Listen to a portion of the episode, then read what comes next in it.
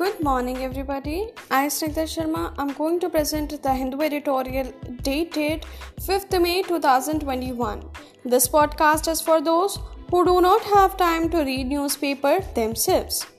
The analysis of the podcast is given on the last segment of this editorial. Let's get started. Happy preparation.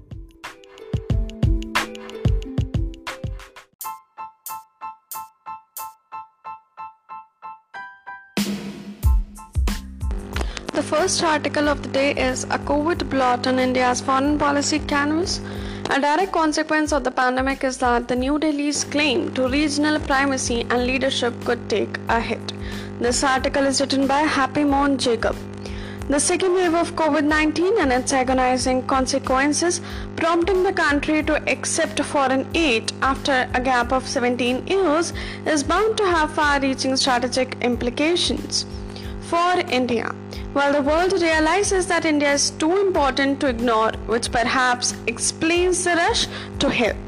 There is a little doubt that the country will not be the toast of the Western world until it is able to get back on its feet. As a direct consequence of the pandemic, New Delhi's claim to regional primacy and leadership will take a major hit. Its leading up power aspirations will be dented and accentuate its domestic political contestations. These, in turn, will impact India, the content and conduct of India's foreign policy in the years to come. Regional primacy. COVID 2.0 has quickened the demise of India's regional primacy. Regrettably, the country's uh, geopolitical decline is likely to begin in the neighborhood itself. A strategic space with New Delhi has been forced to cede to Beijing over the past decade or so, a phenomenon that was intensified by the aggressive regional policies of Modi 1.0. India's traditional primacy in the region was built on a mix of material aid, political influence, and historical ties. Its political influence is steadily declining. Its ability to materially help the neighborhood will shrink in the wake of COVID 19, and its historical ties alone may not do wonders to hold on to a region hungry for development assistance and political autonomy. As a result, South Asian states are likely to board the Chinese bandwagon if they haven't already. COVID 19 therefore comes at a time when India's standing in the region is already shrinking. The pandemic will unfortunately quicken the inevitable. In July 2015, External Affairs Minister S. Jaishankar, who was then the Foreign Secretary, stated that India aspires to be a leading power rather than just a balancing power. How will COVID 19 impact India's greater great power, leading power aspirations. Being boxed in China dominated region will provide New Delhi with little space to pursue its regional, let alone global geopolitical ambitions, except in the Indo Pacific region. While the Indo Pacific is geopolitically keen and ready to engage with India, the pandemic could adversely impact India's ability and desire to contribute to the Indo Pacific and the Quad. COVID 19, for instance, will prevent any ambitious military spending or modernization plans called in the wake of the standoff at the line of actual control and limit the country's attention on global diplomacy and regional geopolitics. Be it Afghanistan or Sri Lanka or Indo Pacific, with reduced military spending and lesser diplomatic attention to regional geopolitics. New Delhi's ability to project power and contribute to the growth of the Quad will be uncertain. While the outpouring of global aid to India shows that the world realizes India is too important to fail, the international community might also reach the conclusion that post COVID 19 India is too fragile to lead and be a leading power.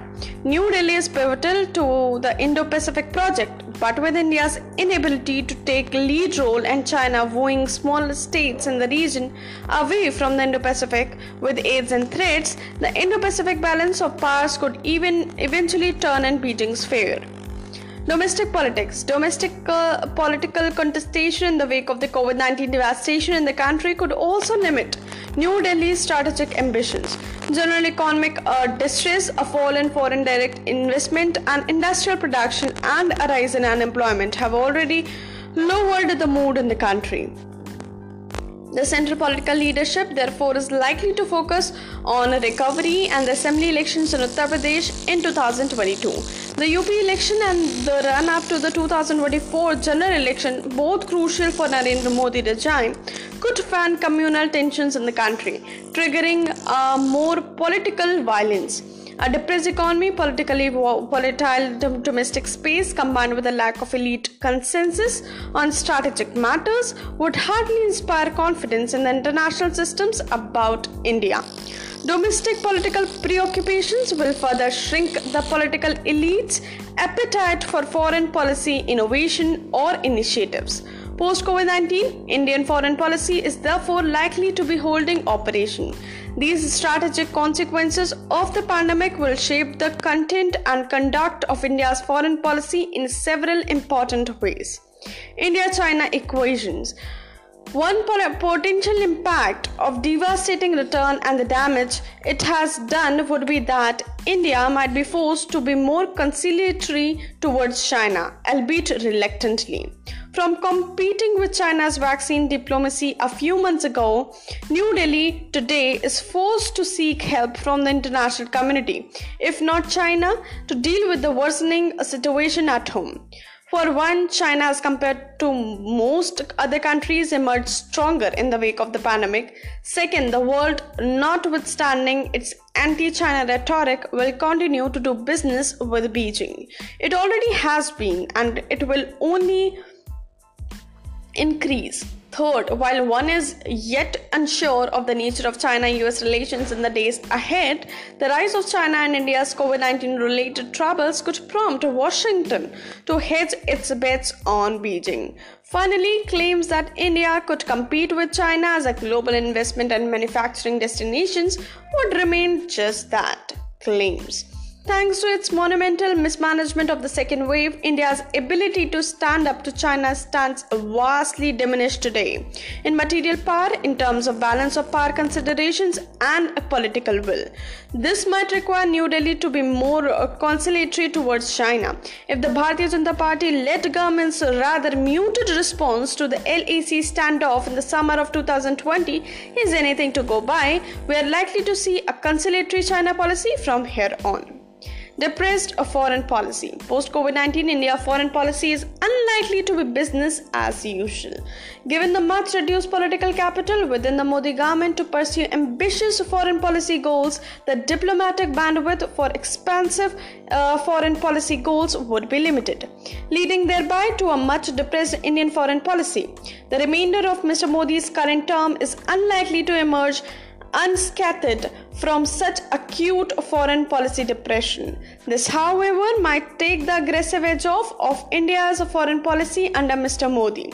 Less aggression could potentially translate into more accommodations, reconciliation, and cooperation, especially in the neighborhood with Pakistan on the one hand and within the broader South Asian Association for Regional Cooperation, that is SAARC, framework on the other. The aftermath of the pandemic may kindle such a conciliatory tone in Indian foreign policy for other reasons as well.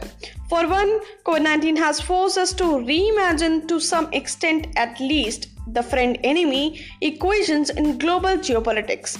While the United States seemed hesitant, at least initially, to assist India, even as the pandemic was wreaking havoc in the country, Moscow was quick to come to New Delhi's aid. Even though New Delhi did not accept the aid offers from Pakistan and China, these offers sounded more than the usual diplomatic ground standing that states engage in during natural calamities. The argument here is not that these will lead to fundamental shifts in India's strategic partnerships, but that they could definitely moderate the sharp edges of India's pre existing geopolitical articulations. Strategic autonomy. Finally, the pandemic would, at the very least, indirectly impact India's policy of maintaining strategic autonomy. As pointed out above, the strategic consequences of the pandemics are bound to shape and structure New Delhi's foreign policy choices as well as constrain India's foreign policy agency. It could, for instance, become more susceptible to external criticism, for, after all, New Delhi cannot say yes to just aid and no to criticism. A post COVID 19 New Delhi must find it harder to resist demands of closer military relationship with the US.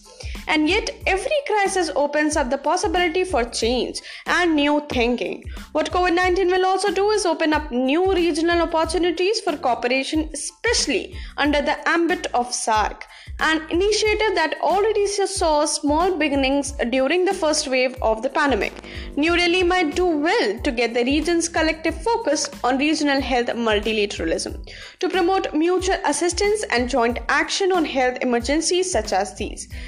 Classical geopolitics should be brought on a par with health diplomacy, environmental concerns, and regional connectivity in South Asia. COVID 19 may have happened precisely such an opportunity to the world's least integrated region.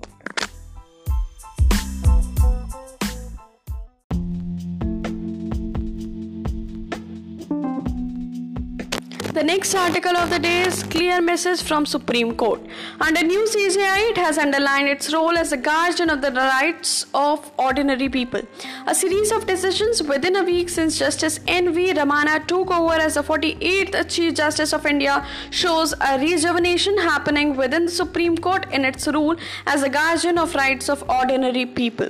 The court has not flinched while ordering a reluctant Uttar Pradesh government to shift journalist Siddique Kappan to Delhi Delhi for medical treatment. It has talked straight and true to the center about the lapses in managing a devastating second COVID 19 wave that has cost precious lives, especially in the national capital. The court has also decided to revisit the legality of the law of sedition. The intervention would bring into spotlight the use of sedition as a tool to incarcerate activists, lawyers, students, and journalists who voiced their dissent against the government. The court's decision to relook the section comes hardly three months after it had rejected a similar plea filed by some lawyer. In Mr. Kappan's case, a three judge bench led by Chief Justice Ramana aside Uttar Pradesh government's submission that he did not require any special treatment. The bench held that the most precious fundamental right to life unconditionally embraces even an under trial. The bench went on to author a detailed order and put on a record how the earlier medical reports on Mr. Kappan submitted by the Uttar Pradesh government revealed that he had multiple health issues like diabetes, heart ailment, heart ailment, blood pressure, and bodily injury. However, the next set of medical reports and additional affidavits circulated by the state this morning show that he has tested COVID 19 negative. The CJI bench laid bare the fa- facts.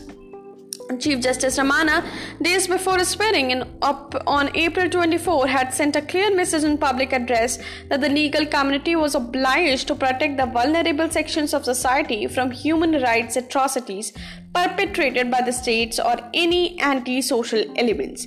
The suo motu hearings in redistribution of essential supplies and services during COVID 19 before Justice Sharad Bobde had uh, begun by drawing criticism. Senior lawyers went public to say that Supreme Court's intervention may interfere with the efforts of various high courts. Following Justice Bobde's exit, the suo motu case went to a new lynch bed new bench led by Justice D.Y. Chandrachud, the court immediately set the record straight by saying that it did not want to interfere with the High Court's work but wanted to supplement it. The following days oh, saw the court put the center on the clock. Most important, the bench warned states of contempt if they tried to punish people for airing grievances. The court also made it clear to a hurt election commission that it would not stop the media from reporting judges' oral remarks.